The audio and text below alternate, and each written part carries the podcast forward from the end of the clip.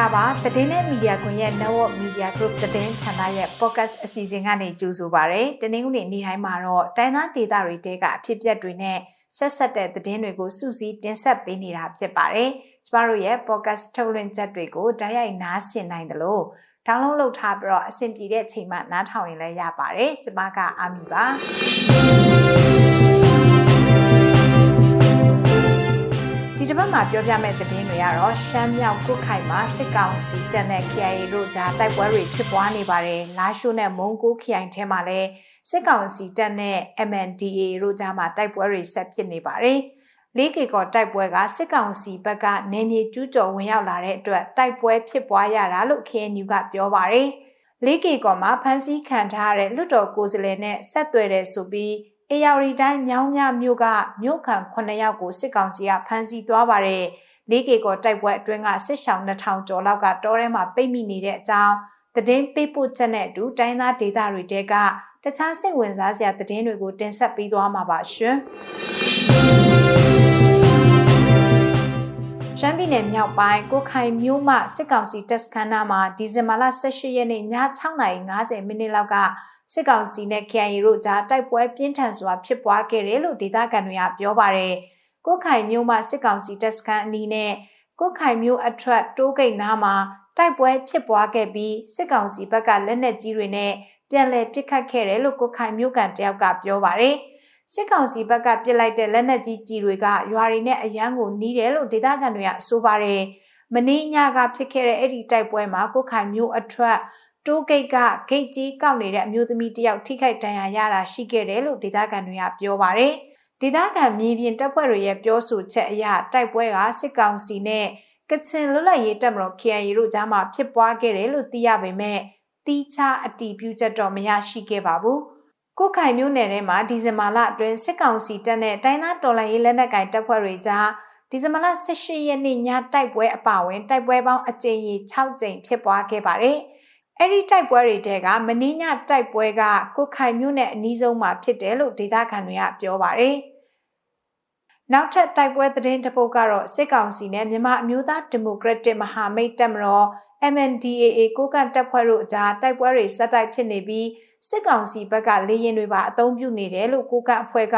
ဒီဇင်ဘာလ18ရက်နေ့မှာသတင်းထုတ်ပြန်ထားပါတယ်။ ဒီဇင်ဘာလ16ရက်နေ့မနက်ပိုင်းမှာရှမ်းမြောက်လာရှိုးမြို့နယ်နမ်ပူကျေးရွာအုပ်စုနှုတ်ကုတ်ရွာကတောင်ကျောမှာစစ်ကောင်စီတပ်နဲ့ကိုကန့်တပ်မတော် MNDA တို့ကြားတိုက်ပွဲပြင်းထန်စွာဖြစ်ပွားခဲ့ပြီးတော့လေရင်တွေပါအုံပြုခဲ့တယ်လို့ဒေသခံတွေကအတီးပြုပြောပါတယ်။အဲ့ဒီတိုက်ပွဲမှာလက်နက်ကြီးတွေနဲ့ပစ်ခတ်ခဲ့တဲ့အပြင်စစ်တပ်ဘက်ကဝေဟင်ထိုးစစ်လေရင်နှစီအုံပြုခဲ့ပါတယ်။တိုက်ပွဲအတွင်းမှာစစ်တပ်ကလက်နက်ကြီးတွေနဲ့ပစ်ခတ်ခဲ့တဲ့အတွက်လာရှိုးတီဘောအထွတ် တိုးဂိတ်နားမှာရှိတဲ့မေဟန်ရွာကစာတင်ကျောင်းထိခိုက်ပျက်စီးမှုအနည်းငယ်ရှိခဲ့တယ်လို့ဒေသခံတွေကဆိုပါတယ်။စစ်ကောင်စီတပ်ကဒီဇင်ဘာလ15ရက်နေ့ကလည်းတန်လွင်မြစ်အနောက်ဘက်မုံကူမရန်တပ်စခန်းကိုလက်နက်ကြီးတွေနဲ့အကြိမ်ကြိမ်ပစ်ခတ်ခဲ့ပြီးအဲ့ဒီပတ်ဝန်းကျင်မှာလည်းဒီနေ့အချိန်ထိနှစ်ဖက်ကြားစစ်ရေးတင်းမာနေတယ်လို့ကိုကန့်တပ်ဖွဲ့ကပြောပါတယ်။ဒီဇင်ဘာလတတိယအပတ်တွင်ကိုကန့်လုံခန်းနဲ့တာဟိတောင်တန်းမှာအခြေချတဲ့ စစ်ကောင်စီရဲ့လက်နက်ကြီးစခန်းက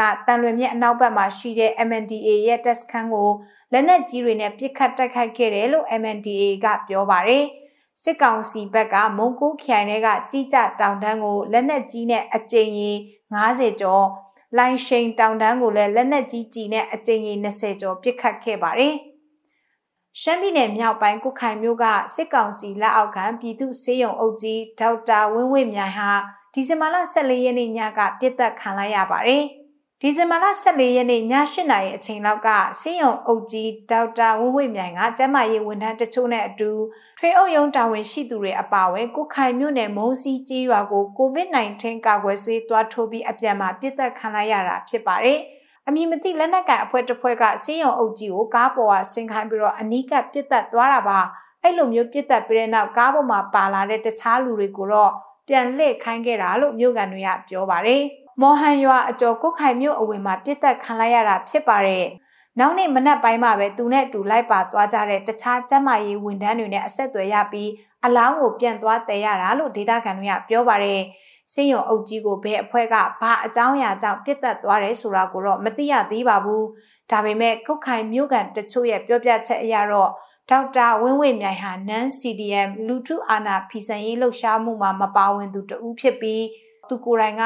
တခြား CDM ဝန်ထမ်းတွေကိုဖိအားပေးချိန်ချမှုတွေရှိတယ်လို့လည်းဆိုကြပါတယ်။နောက်ပြီးတော့စစ်တပ်နဲ့လည်းအတော်လေးကိုယဉ်နေတယ်လို့ပြောဆိုမှုတွေရှိပါတယ်။ဒီလိုမျိုးပြောဆိုမှုတွေရဲ့တစ်ဖက်မှာတော့ကျမ်းမာရေးဝန်ထမ်းတယောက်ဆုံးရှုံးသွားရတဲ့အတွက်စိတ်မကောင်းဖြစ်နေသူတွေလည်းရှိနေပါတယ်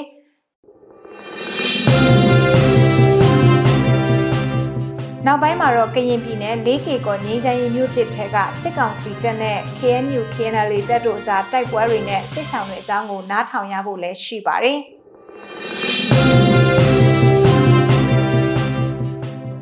အခုတော့မြန်မာနိုင်ငံအရေးနဲ့ဆက်ဆက်တဲ့နိုင်ငံတကာသတင်းတွေကိုတင်ဆက်ပေးပါမယ်။လာမယ့်နှစ်မှာအာဆီယံဥက္ကဋ္ဌဖြစ်လာတော့မဲ့ကမ္ဘောဒီးယားဝန်ကြီးချုပ်ဟွန်ဆင်ကသူ့နိုင်ငံရဲ့နိုင်ငံခြားရေးဝန်ကြီးပရက်ဆိုခေါင်ကိုအာဆီယံအသင်းကြီးရဲ့မြန်မာနိုင်ငံဆိုင်ရာအထူးကိုယ်စားလှယ်အဖြစ်ရွေးချယ်ထားပြီလို့ပြောဆိုလိုက်ပါတယ်။အဲ့ဒီသတင်းကိုတော့ The Deployment သတင်းစာအင်တာနက်စာမျက်နှာမှာဖော်ပြထားပါတယ်။မကြသေးခင်ကပြောကြားခဲ့တဲ့မိန့်ခွန်းထဲမှာ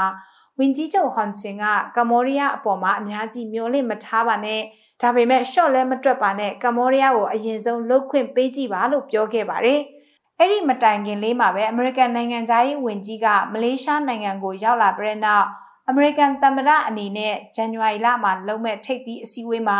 အာဆီယံခေါင်းဆောင်တွေနဲ့တွေ့ဆုံဖို့ရှိတဲ့အကြောင်းပြောပြီးမြန်မာနိုင်ငံအပေါ်နောက်ထပ်အရေးယူပိတ်ဆို့မှုတွေချမှတ်သွားမယ်လို့ပြောကြားခဲ့ပါတယ်။ မစ္စတာပရက်ဆိုကောင်မတိုင်ခင်မှာတော့အခုနှစ်မှာဥက္ကဋ္ဌဖြစ်တဲ့ဘရူနိုင်းနိုင်ငံကခန့်အပ်ထားတဲ့ဘရူနိုင်းနိုင်ငံရဲ့ဒုတိယနိုင်ငံသားရေးဝန်ကြီးကအာဆီယံရဲ့အထူးကိုယ်စားလှယ်ဖြစ်တာဝန်ယူခဲ့ပါတယ်။စစ်တပ်ကအာဏာသိမ်းပြီးတိတ်မကြခင်မှာပဲအာဆီယံကမြန်မာစစ်ကောင်ဆောင်ဗိုလ်ချုပ်မူကြီးမင်းအောင်လှိုင်ကိုခေါ်ယူပြီးအချက်၅ချက်ပါသဘောတူညီချက်ကိုချမှတ်ခဲ့ပါတယ်။ဒါပေမဲ့မြန်မာဘက်ကသဘောတူညီချက်၅ချက်ကိုလိုက်နာဖို့ပြက်ကွက်ခဲ့ရဆိုပြီးအာဆီယံထိပ်သီးအစည်းအဝေးတွေမှာ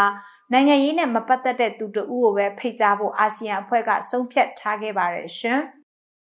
မြန်မာစစ်ကောင်စီကအိန္ဒိယအရှေ့မြောက်ဒေသမဏိပူပြည်နယ်အခြေစိုက်ပြည်သူ့လွတ်မြောက်ရေးတပ်မတော် PLA တပ်ဖွဲ့ဝင်9ယောက်ကိုအိန္ဒိယအစိုးရလက်ထဲကိုကြာသပတေးနေ့ကလွှဲပြောင်းပေးအပ်ခဲ့ပါတယ်။သူတို့9ယောက်ကိုမြန်မာအာဏာပိုင်တွေကလွန်ခဲ့တဲ့နှစ်ဩဂတ်စ်လမှာဖမ်းဆီးရမိခဲ့ပြီးတော့သကိုင်းတိုင်းအတွင်းမှာရှိတဲ့ထောင်တစ်ခုမှာထိန်းသိမ်းထားခဲ့တာဖြစ်ပါတယ်။ ကြာသပတေးနေ့မှာတော့အိန္ဒိယစစ်တပ်လေယာဉ်တစည်းကသူတို့ကိုမြန်မာနိုင်ငံကနေမဏိပူပြည်နယ်ကိုတည်ဆောင်သွားခဲ့ပါတယ်။ဒါဟာနှစ်နှစ်အတွင်းအိန္ဒိယသဘုံတွေကိုမြန်မာဘက်ကလွှဲပြောင်းပေးအပ်မှုဖြစ်ပါတယ်။ပထမတစ်ကြိမ်တုန်းက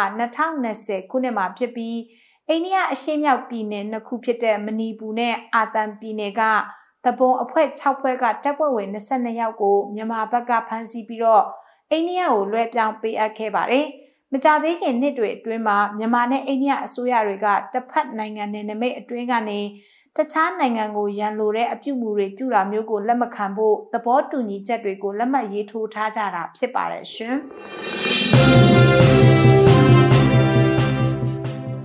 အခုသတင်းပေးပို့ချက်တွေနဲ့သတင်းလွှာတွေကိုဆက်လက်ပြောပြပါမယ်။ လေးကေကောငင်းချိုင်မြို့တစ်နားမှာဖြစ်ပွားနေတဲ့တိုက်ပွဲတွေကစစ်ကောင်စီဘက်ကကျူးကျော်ဝင်ရောက်လာတဲ့အတွက်ဖြစ်ပွားရတာလို့ KNU ကပြောပါတယ်ဒီအကြောင်းကိုတော့စောပွေးကတင်ဆက်ပေးထားပါတယ်တိုက်ပွဲကဒီဇင်ဘာလ15ရက်နေ့ညနေလောက်ကနေဒီနေ့ဒီဇင်ဘာလ16ရက်နေ့အထိဖြစ်ပွားနေတာပါ။ KNU ကော်မတီဝင်လည်းဖြစ်နိုင်ငံခြားရေးဌာနတာဝန်ခံလည်းဖြစ်တဲ့ဘလူးစောတော်နီကဒါကကျူးကျော်လာလို့ဒီလိုဖြစ်တာပဲ။သူကသူနေဘာဖြစ်မလဲဗျ။ကျွန်တော်တို့ကဒီလူတွေတောက်လျှောက်ကိုအတူတူရပ်တည်နေဆိုတာ ကိုယ့်ကိုကိုယ်ခံကာကွယ်ပိုင်ခွင့်ဆိုတာအပြည့်အဝရှိထားပြီးသားကျွန်တော်တို့ယုံကြည်တယ်ကျွန်တော်တို့တတ်တယ်လေသူကိုယ့်ကိုကိုယ်ခံကာကွယ်ပိုင်ခွင့်ဆိုတာသူအပြည့်အဝလောက်သွားမှာပဲလေနော်လူလူကလည်းဘာမှအတန်တရားရှိကြမလို့ဒီချိန်ဒီကာလမှာတော့ကြုံရဆော်ရမယ့်ဟာတော့ကိုကတော့တော်လိုင်းသမားပြည်ပြည်ကျွန်တော်လူလူတွေလည်းအကုန်လုံးတော်လာနေကြတဲ့အချိန်မှာတော့ဒါတက်ညင်လည်းညင်လွတ်ဖို့ပဲရှိတော့တယ်တိုက်ပွဲအတွင်းစစ်ကောင်စီတပ်ဘက်ကလက်နက်ကြီးရန်တမ်းပစ်ခတ်ခဲ့ပြီးတိုက်ပွဲကပြင်းထန်လာတဲ့အတွက်လေးကီကော်မြို့တိကဒေသခံပြည်သူတွေအားလုံးစစ်ဘေးလွတ်ရာကိုထွက်ပြေးကုန်ချပြီးဖြစ်ပါတယ် အနီးနားကကျေးရွာတွေနဲ့ထိုင်းနိုင်ငံဘက်ခြမ်းကိုထွက်ပြေးနေကြရတယ်လို့ဒေသခံတယောက်ကပြောပါတယ်မရှိတော့ဘူးဟိုမနေ့မနေ့ပိုင်းကလေးအကောင်လုံးပြေးနေပြီနော်လူပဲလည်းပြေးနေတယ်တချို့ထိုင်းထိုင်းဘက်ခြမ်းကိုမဲ့လူလည်းရှိတယ်လို့ကျွန်တော်ယူဆတယ်။ဘာတော်တော်တော်တော်များများပြေးနေပြီ။တော်ရရှောင်နေပြီ။လက်ရှိမှာထွက်ပြေးတင်းရှောင်နေသူတွေရဲ့စားဝတ်နေရေးကိုကရင်မျိုးသားစီယုံ KNU ကရင်အရက်ဖက်အဖွဲ့အစည်းတွေနဲ့ ထိုင်းနိုင်ငံဘက်ခြမ်းကကူညီလှုပ်ဆောင်ပေးနေတယ်လို့လေးကီကော်မြို့ခင်ကပြောပါတယ်။ပြီးခဲ့တဲ့ဒီဇင်ဘာလ14ရက်နေ့မှာစစ်ကောင်စီတပ်ဖွဲ့ကလေးကီကော်မြို့တစ်ထက်ကိုဝင်ရောက်စစ်ဆေးမှုတွေလှုပ်ဆောင်ခဲ့ပြီး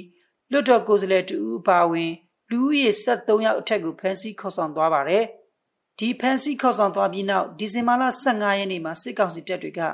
လေးကီကော်မြို့တစ်ထဲကိုပြည်သူ့ကာကွယ်ရေးတပ်ဖွဲ့ PDF တွေကိုဝင်ရောက်ရှာဖွေဖို့ဆိုပြီးထက်မှန်ဝင်လာရာကနေတိုက်ပွဲတွေစတင်ဖြစ်ပွားခဲ့တာလို့ ဒေသခံတွေကပြောပါတယ်။ဒီဇင်ဘာလ15ရက်နေ့နဲ့16ရက်နေ့နေ့ရက်အတွင်းနှစ်ဖက်ကြားတိုက်ပွဲ9ကြိမ်ဖြစ်ပွားခဲ့ပြီးစစ်ကောင်စီဘက်ကကြာဆုံးသူ15ယောက်လောက်ရှိပြီး9ယောက်ထိခိုက်ဒဏ်ရာရရှိခဲ့ပါတယ်။မွန်ပြည်နယ်ဘီလင်းမြို့နယ်စတောင်းစိတ်ရွာထဲမှာလည်း KNU နဲ့စစ်ကောင်စီတပ် BGF တပ်တို့ကြားတိုက်ပွဲတွေဖြစ်ပွားခဲ့ပါတယ်။ အေယာရီတိုင်းမြောင်းမြမြို့ကဒေသခံ9ယောက်ကို 4K ကော်မှာစစ်ကောင်စီတပ်ရဲ့ဖမ်းဆီးခြင်းကိုခံထားရတဲ့လွတ်တော်အမတ်နဲ့အဆက်အသွယ်ရှိတယ်ဆိုပြီးဖမ်းဆီးသွားပါတယ်။ကရင်ပြည်နယ် 4K ကော်မြို့တစ်မှာစစ်ကောင်စီတပ်ကဖမ်းဆီးထားတဲ့မြောင်းမြမြို့နယ်